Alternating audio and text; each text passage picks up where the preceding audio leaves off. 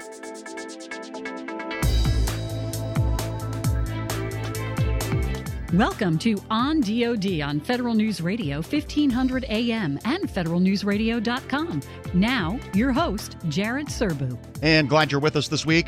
The Trump administration is just out with its comprehensive plan to reorganize the federal government. It was based in large part on the reform plans that federal agencies themselves submitted to the Office of Management and Budget last fall.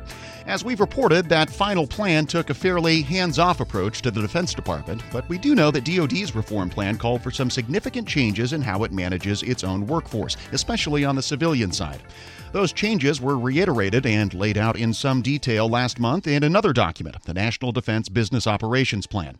The department said that while it might be appropriate for some agencies to reduce their civilian workforces, that's not the case with the military services and agencies. In fact, officials say they actually need to implement at least some targeted workforce growth as part of a bigger effort to manage military members, contractors, and civilians as a total force. On this week's show, we're joined by one of the leaders of that broader effort. Thomas Hessel is the Defense Department's Deputy Director for Total Force Manpower and Resources. He talked with me about some of the workforce elements of the new Business Operations Plan. Let's start off at a really high level. And, and to do that, I want to zero in on a specific phrase the department uses in the Business Operations Plan. You, you guys call what you're doing a significant shift in, in how you approach workforce shaping and workforce sizing. So, so again, to start us off at a high level, draw that characterization out a little more for me, and just at a philosophical level. What's changing, and, and, and why is it so significant? The most significant change that the uh, that we are attempting to do here with uh, approaching workforce rationalization is empowering managers to utilize the full breadth of flexibilities and authorities at their disposal consistent with you know all existing laws and statutes uh, policies and procedures and workforce shaping tools to manage their workforce at the local level, uh, consistent with their mission, uh, the work necessary to attain uh, successfully attain that mission, and uh, the resources that are being made avail- available to them through the uh, programming and budgeting process, rather than suggesting that we size uh, our workforce to predetermined levels or with limitations on, on, on force levels. So really looking at what is the mission, what is the mission that is being asked of me, a commander, to successfully contribute to the national security strategy and national defense strategy? And what is the most effective and efficient way that promotes readiness and capability to achieving that mission?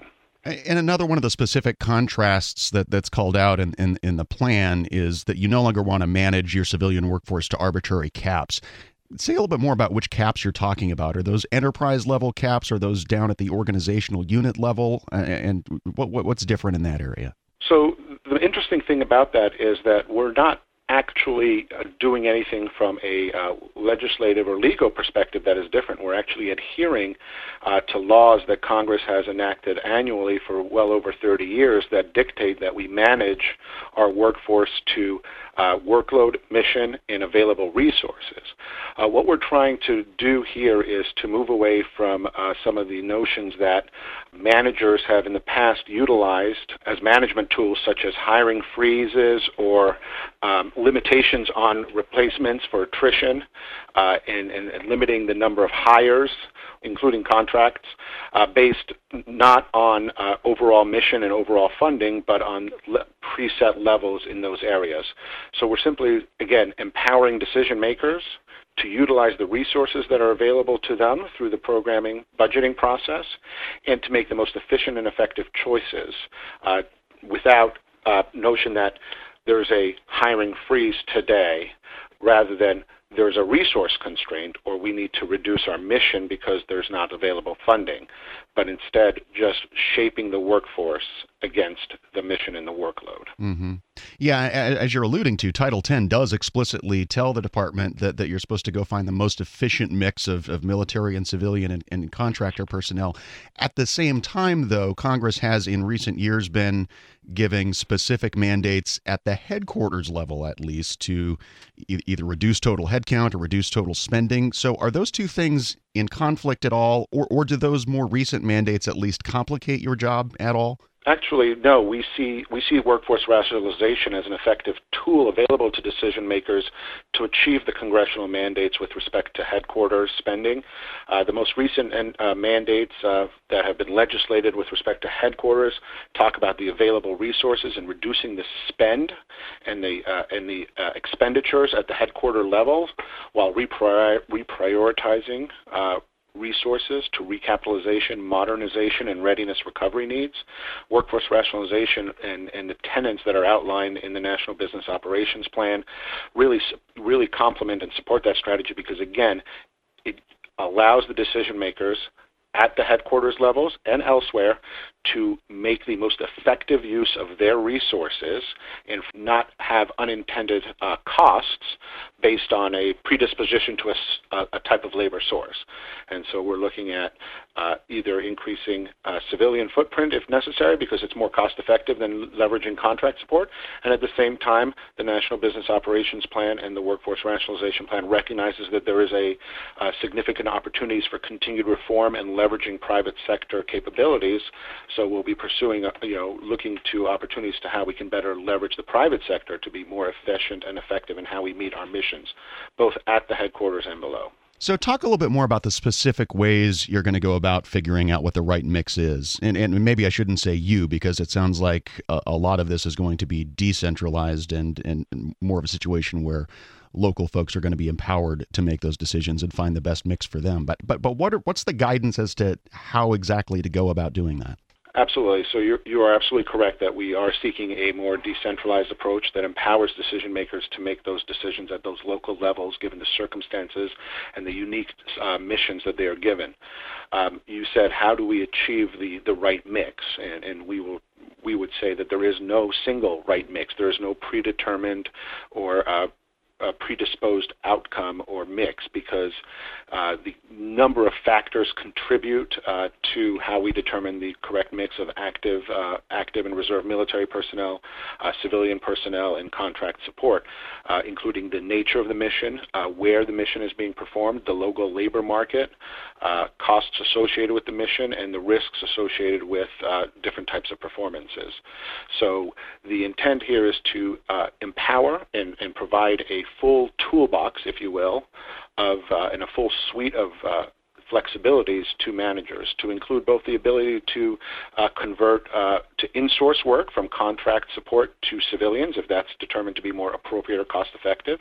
At the same time, we need to seek to leverage the private, the unique capabilities and effective uh, performance of the private sector um, where we can, and part of that would be to uh, have the ability once again to perhaps conduct public-private competitions or have a more uh, business-informed process by which we can increase le- uh, increasingly leverage the private sector uh, for commercial functions that are better performed uh, or more cost-effectively performed by the private sector rather than the civil, government civilians, as well as looking at our military and civilian mix, uh, identifying where uh, we are using uniform personnel, where there is not a demonstrated military essentiality, uh, there's no need uh, for a uniformed person. That work could be performed either by a private, uh, by a DoD civilian or a private sector entity on behalf of the department, and also challenging kind of more traditional um, constructs of how we uh, develop officer enlisted mix. Uh, we have a much more highly competent and educated uh, enlisted force than we have ever had in the department, and uh, they are more technically proficient and are capable of doing much more uh, than how we've traditionally relied on it. So there's emerging domains of warfighting, cyber, uh, remotely piloted aircraft, and, and the increased operation, operation, operationalization of many missions allows for us to make more well-reasoned uh, decisions on how we size and structure our overall force mix to include military, civilians, and contractors working side by side. And just to stick with the, the military part of the equation for a second, the, the document makes clear that, that, you think that as of now, there's at least some significant universe of people who are in, in, uniform, but who, who are not doing military essential functions.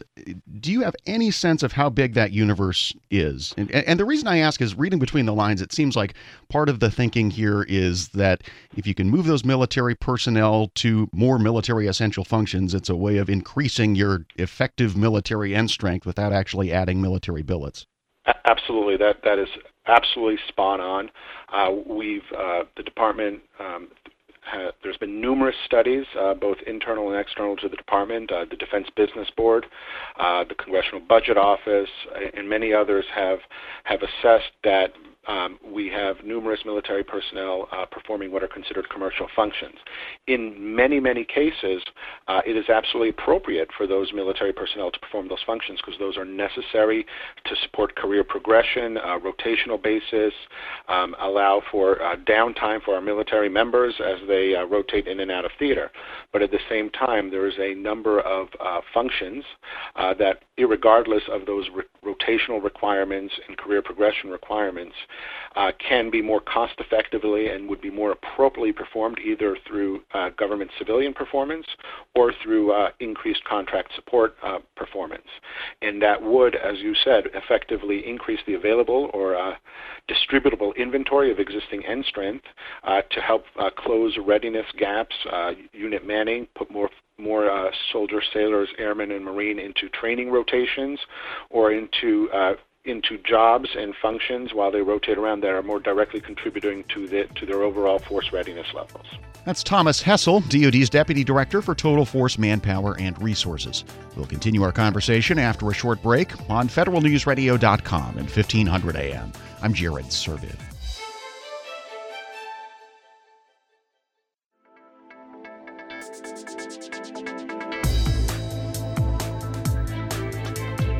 Back on federalnewsradio.com and 1500 AM. This is on DoD. I'm Jared Serbu. Talking this week with Thomas Hessel. He's the Defense Department's Deputy Director for Total Force Manpower and Resources. We've been talking about what the Pentagon calls a significant shift in how it manages the total force, including an elimination of arbitrary caps on civilian hiring. Just before the break, we were talking about another element of the workforce strategy, trying to move at least some military members out of jobs where they're doing purely commercial work, having those functions performed by either civilians or contractors so that military members can focus on tasks that are essential military functions. Some of this is, is a little bit fuzzy, though, right? And, and I'm, I'm just trying to get to how you determine military essentiality because that's that's going to be in the eye of the beholder in a lot of cases because you know theoretically every single person who draws a paycheck from the Department of Defense is supposed to be contributing to military lethality in some way or another. So how, how do you figure out whether whether somebody who is in uniform who's currently performing some function is or is not doing something that is militarily essential? Uh, the, department has, uh, you know, the department has uh, exhaustive policies and procedures that help help decision makers identify what is and isn't military essential and what the nature of the work is and what the function is. So you're not looking at an individual soldier, sailor, airman, or marine and suggesting that they are or an individual. You're looking at the work that they perform.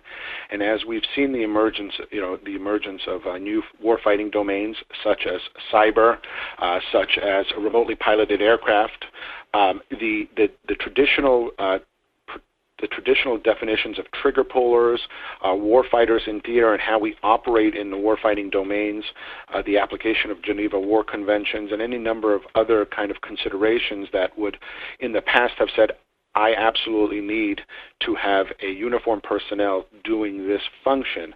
That has changed. Uh, cyber is a prime example of an area uh, where we believe uh, that we can uh, increasingly leverage the capabilities of civilians, um, the maintain uh, currency with uh, skill sets necessary to provide for the nation's cyber defenses and cyber capabilities um, and, and, and bring in talent, you know, bring in talent that in the past necessarily would not have found, been found eligible or be propensed uh, to serve in uniform uh, by looking at how they operate in the cyber domain and what those what the what we've called the belligerent nexus, uh, the, ne- the belligerent nexus is, and we've actually had a number of studies conducted by federally funded research development centers, uh, Institute for Defense Analysis in particular, looking at how we staff cyber operations and how we staff uh, remotely piloted aircraft aircraft operations, particularly transit um, and intelligence, surveillance, and reconnaissance collection, as opposed to you know the combat air patrols that are uh, on our armed uh, UAS platforms. And so, in many cases, those are examples of where we can increasingly leverage a highly talented and capable civilian workforce without necessarily subjecting them to the additional duties that our military personnel have or the rotational requirements and, and career progression requirements and maintain more currency in the skill sets. And, and and how much of the drive to get military people out of functions they don't need to be performing is driven by cost? I, I, I know the you know the fully burdened cost of contractors versus civilians is a somewhat controversial subject, but I think it's generally well understood that uniform folks are your most expensive category. Is, isn't that right? Well, again, uh, you know, cost is a significant factor, and, and there's been no shortage of studies uh, that would suggest one source versus the other source of labor is more or less cost effective. And as you said, it is a controversial subject. Military personnel tend to be more costly when you look at it from a fully burdened, simply by virtue not that we are overcompensating them or they're not getting the compensation and benefits that they deserve, because uh, I think no one would argue that that be the case. Sure. However, it's how we how we manage a career. We go out when we need a civilian capability, we hire the civilian. When we need a contract support element, we go out and we procure a contract. But if we need military manpower at an 06 or an 05 level, we have to have a career pyramid, and you have to have a growth structure because we enlist and we we uh, assess folks and enlist folks uh, early on in, in, in, in their careers, and we grow them uh, for the capabilities that we need. So fully burdened, yes, military does tend to be uh, the more cost effect, uh, the most costly source of labor. However, um, the argument here and, and the, the premise for workforce rationalization, while cost is certainly a driving factor, is really more about promoting readiness and, and, and readiness capability and lethality. Uh, the, the cost savings or the cost avoidance associated with making changes to your labor sources and how we deliver and meet mission is not going to large, is not going to result in uh, major decreases in the department's budget. What it will do is result in the freeing up of funds that will be that can fund needed recapitalization, uh, mitigate shortfalls in in other areas where we've uh, due to budget con- you know the last couple of years of budget control or sequestration where we've taken risk and allowed for some uh, uh, well publicized, um, and, and, and you know the service chiefs have all spoken to some of the readiness shortfalls and facility sustainment shortfalls um, that the departments have uh, experienced. It will allow the reinvestment of those resources by making more more well-reasoned trade-offs, and thereby becoming better stewards of the American taxpayer dollars. Not necessarily increasing increasing the budget a lot um, year on and year in, but operating within the top line and, and, stretching the top line that we have been given by the Congress um, and becoming better stewards of, of, the taxpayers' resources. I want to switch to uh, civilians and contractors and, and, and how folks go about figuring out the right mix there. The traditional way, I think, of doing that has been through public-private competitions under OMB circular or uh, circular, yes, circular uh, A76. Um, with the long-standing moratorium on those competitions in place, I think it's well over 10 years now. How, how do you go about doing competitions like that? Do you need relief from that moratorium, or are there other ways to do this? Yes, the the department um, and the workforce rationalization plans um, does stipulate, and I think, and it's laid out in the National Business Operations Plan as well, that one of the initiatives the department will pursue is to seek legislative relief um, from the restrictions and the requirements to conduct A76 public-private competitions. Uh, the A76 public-private competition, as you pointed out, has essentially been under a moratorium for the last 10 years. It was a burdensome and ineffective process in many cases. Uh, what we would seek to, what the department is really interested in perhaps having is is a revised flexibility more akin to how we are able to uh, the statutory authority we have to insource services, uh, which allows us to do a workforce analysis, a workload analysis, and a business case analysis, and make the best choices um, with respect to how we meet our missions without necessarily having to undergo a very time consuming and costly four year process of competing workload and in, in, as has been well documented by numerous sources, a process that res- oftentimes doesn't result in necessarily the savings uh, that one would have anticipated from a, from, from a fiscal perspective.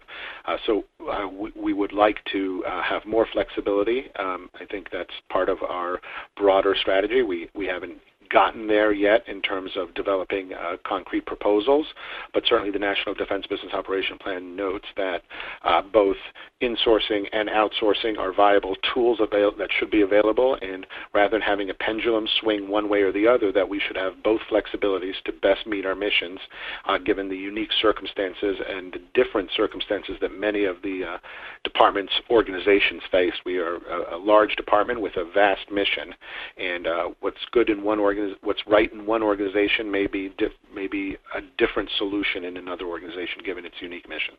So, am I hearing you right that that it, it it's unlikely that the department is just going to go to Congress and say, "Please get rid of the moratorium for us"? It seems unlikely they're just going to do that. In, instead, it sounds like you're going to go to them with some kind of redesigned process for doing these competitions that is, as you said, less burdensome and, and allays some of the concerns that they've had in past years. I, I think it's safe to say, given the, uh, the, the Government Accountability's Office, the Department of Defense IG's office, uh, uh, and, and congressional uh, congressional perspectives on the A76 process, as well as the perspectives of both uh, the Professional Services Council and, and, and, and the uh, national labor unions with respect to uh, the viability and efficacy of the A76 process that the department would be better suited to pursue a uh, legislative relief strategy that afforded it a less burdensome and more effective process. Simply going to Congress and saying, lift the A76 moratorium would likely not be an effective uh, strategy because the challenges uh, with A76 that Congress has uh, identified, uh, both to the Office of Management and Budget, to the Department, and elsewhere, ha- have not been addressed. Um, the OMB Circular A76, which was faulted as being ineffective uh, by many, uh, OMB for you know, because of the moratorium hasn't focused and, and because of prior administration uh, focus areas, it hasn't revised that process. So simply lifting the process and going back to business as usual would not be an efficient use of resources or get at the effective uh, alignment of workload. So I think it's safe to say that uh, as part of our workforce rationalization and National Defense Business Operations Plan, the pursuing a legislative strategy that will allow us increased flexibility to make well-reasoned choices is, is the d- direction the department intends to head in future legislative cycles. Thomas Hessel is the Defense Department's Deputy Director for Total Force Manpower and Resources. He's back with us for another few minutes after another quick break. This is on DoD on FederalNewsRadio.com and 1500 AM. I'm Jared Serbu.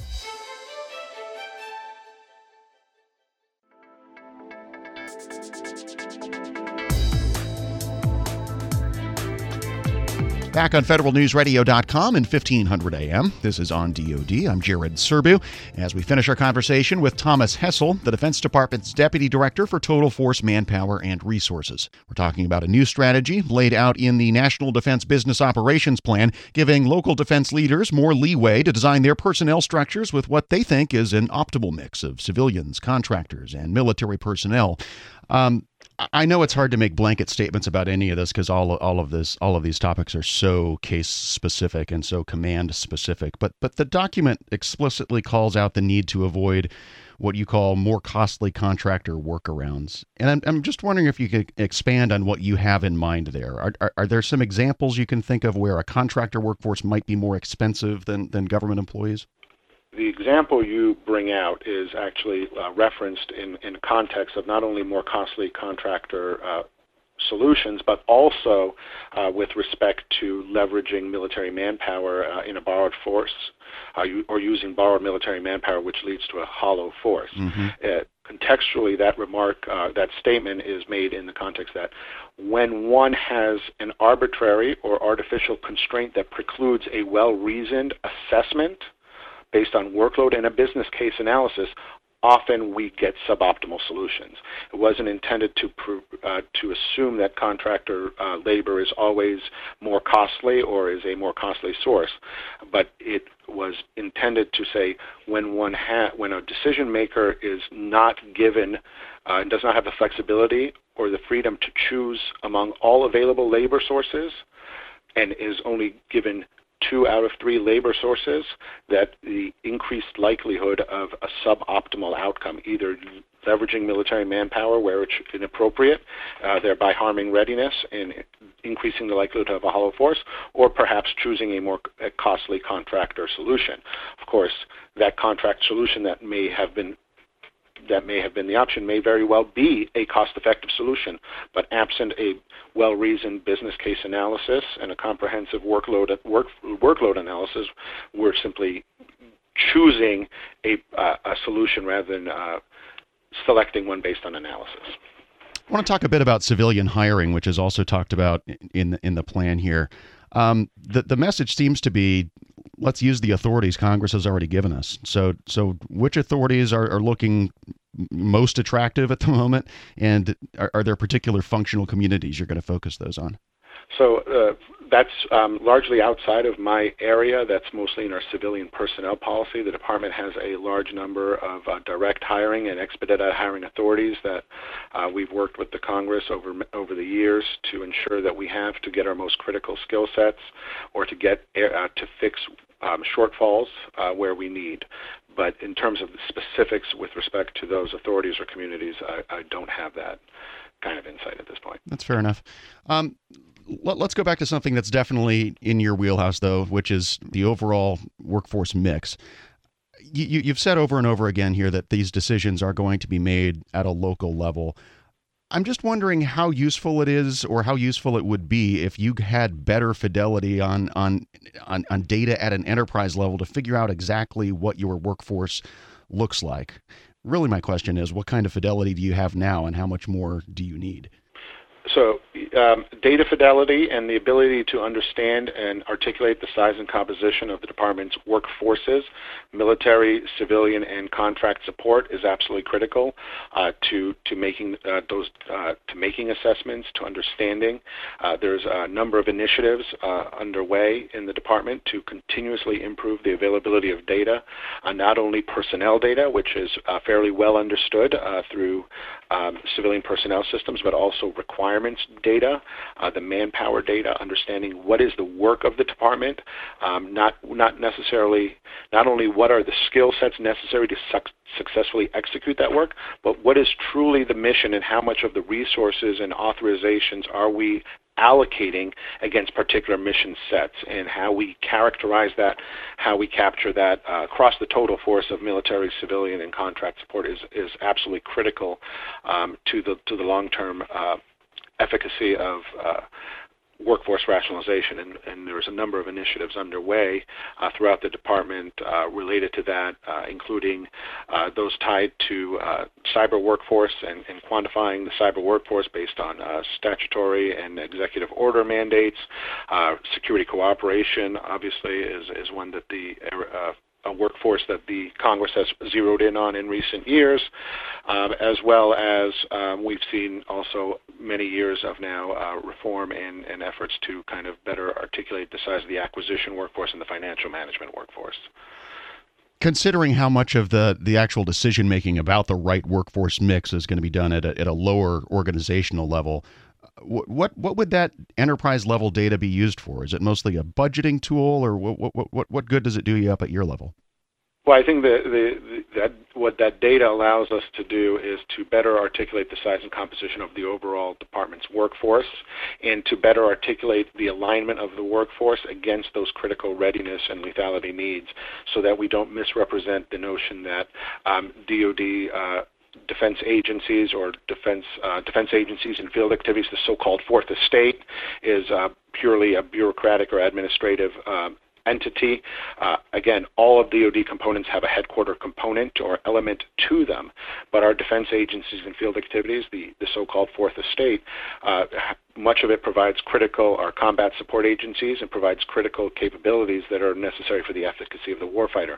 So having better granularity, better data, and better methodologies for articulating how our overall uh, work the overall force and, and resource uh, labor resources the department are allocated and structured against mission attainment is, is critical to help with the overall communications of how these entities and how these workforces contributed to achieving uh, the national defense strategy objectives of Secretary Mattis and, and the President. Thomas Hessel is the Defense Department's Deputy Director for Total Force Manpower and Resources. He joined us to talk about some of the key workforce elements in the National Defense Business Operations Plan. If you'd like to take a look at that plan, we'll link to it at federalnewsradio.com slash on DoD. We'll stick with personnel matters when we come back from one last break. Robert Wilkie, the Undersecretary of Defense for Personnel and Readiness, joins us for a few minutes. That's next on federalnewsradio.com and 1500 AM. This is on DoD. I'm Jared Serbu.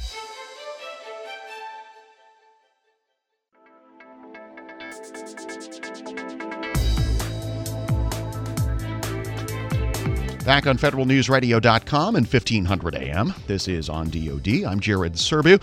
And as I said before the break, we're going to stick with defense personnel policy for the balance of this week's show. Robert Wilkie's name has been in the news most often lately because of his role as the acting Secretary of Veterans Affairs, and he, of course, is also the President's nominee to be the permanent Secretary. But his current Senate confirmed role is as the Undersecretary of Defense for Personnel and Readiness. He says he spent a significant chunk of his time in that role trying to implement military and family support programs Congress has already enacted, in some cases, years ago. He talked about some of that work with Federal News Radio DoD reporter Scott Maucione. I made a commitment to Secretary Mattis when I was sworn in that I would make sure that the department, at least on the P&R side, was in line with directives uh, for us in various NDAAs. And I was shocked that uh, there were so many major programs um, directed by Senator McCain and Chairman Thornberry, and then the the chairman who pre- preceded them, that had gone um, had been had, had not been worked. And I went all the way back to the FY10 NDAA and found the uh, the major program in that legislation that had gone by the wayside was exceptional family member. Uh, that struck a chord with me because I was one of those children uh, back in the 1960s. My father was a young officer, and uh, Walter Reed gave me about five years to live. And um, there was no program at the time for uh, military children with my condition. In my my case, it was a heart issue and uh, my parents, though, uh, with a pretty strong educational background and ties into many Army communities, were able to cobble together uh, a program of medical treatment and housing that eventually uh, got me better. Uh, but they had to jump through a lot of hoops. Um, one of the resources that they used was one of my father's fellow field artillerymen who had uh, decided to leave the field artillery and go into Army medicine, and he was working at Walter Reed, and he ensured that even though my father was just a captain, that we always had a home on Army posts that had central air conditioning uh, to help my lungs because in those days, unless you were a senior officer, the chances of you have having central air conditioning were pretty slim. So if you looked at something like the old post quadrangle at Fort Sill, you'd see colonel, colonel, colonel, and then captain, uh, and that was us. So that uh, program uh, struck a chord. So I, I went to Senator McCain and said that we are going to implement this uh, there are about 135,000 military families with children and young adults uh, with special needs. And we're going to set up a, a program to allow them to have access to resources to to take care of their families. And the way Secretary Mattis views it It is not strictly um, a health issue or family well-being issue, but it is one of readiness and retention. Um, in my dad's day, less than 8% of, or 8 or 9% of the, the troops had, had families. Today it's over 70%. Uh, if the family's not happy, the warrior walks.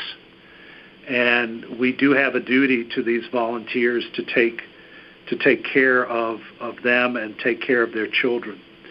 And, and that was the uh, that was the impetus behind uh, the move, both personal on my my part, but professional on my part as well as the part of the Secretary of Defense. Right. Now, um, tr- navigating insurance and TRICARE and all those types of things is, uh, you know, a real pain in the neck for a lot of people. How can these programs uh, bring together certain resources with the the service members? Is this counseling? Is it um, you know phone calls? How does that work? So uh, you actually hit on the crux crux of the issue. What we have done is establish installation support services uh, across DoD, uh, 24-hour availability for hotlines. Um, the ability of our families to have immediate contact with a TRICARE representative the ability of our families to talk to a, a military service professional, and that professional can point those families in the right direction when it comes to medical care, uh, when it comes to schools. Um, our DoDEA schools are now now have the training uh, to assist families with children with special needs. Uh, going back to my own experience, um, moving to Fort Bragg as a youngster, um, we were lucky enough to find someone who could help us get me into Duke University, uh, one of the world's great hospitals. Uh, our families don't have to jump through those hoops anymore. They don't have to rely on luck or connections with someone else in the service. They can call the installation support uh, installation support can get them on the phone uh, with people who can help them. Installation support can get those appointments um, and and get those get those children on the road to proper care.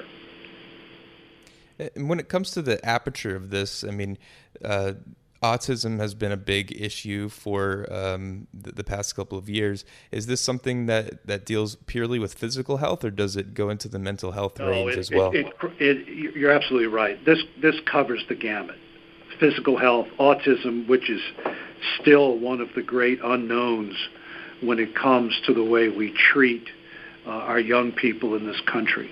Um, autism care in the military has been changing rapidly. Uh, we've put in pilot programs at places like Madigan uh, Army Medical Center in, at Fort Lewis.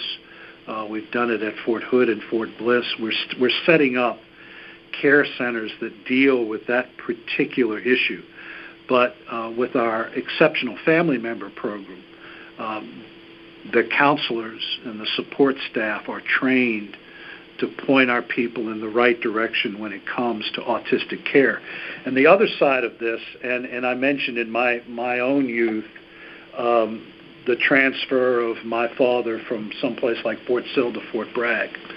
What this does is it works with the services so that when you have a permanent change of station on a warrior's timetable, that we will do our best to make sure that that permanent change of station will occur when we when we determine that there is sufficient care at the other end of the change um, for that uh, for that service member's family. For instance, you have a, a child with with autism and the services at Fort Bragg are great because you you not only have access to an Army Medical Center, you can go up the road to Duke or Chapel Hill. We want to make sure when it comes time to transfer um, that if there's a transfer to say the D.C. area, we know that those same services are available to that family. It works in most cases. Um, and I think that is a change too, because it's also um, in this day and age an, in- an issue of retention as well. That's Robert Wilkie, the Undersecretary of Defense for Personnel and Readiness, talking with my colleague Scott Maucione. Earlier in the hour, we heard from Thomas Hessel, the Defense Department's Deputy Director for Total Force Manpower and Resources, about what DoD calls a significant shift in its approach to the civilian workforce and the total force. If you missed that conversation, we'll post this week's entire show, as always, at federalnewsradio.com slash on DoD. You can also listen by signing up for our podcast on Apple Podcasts or Podcast One. That's it for this week's show. Thanks as always for tuning in. I'm Jared Serbu. So long. You've been listening to On DoD with Federal News Radio DoD reporter Jared Serbu. If you missed any part of this program, you can hear the entire show or any of our weekly programs anytime at federalnewsradio.com. On DoD, only on Federal News Radio 1500 AM and federalnewsradio.com.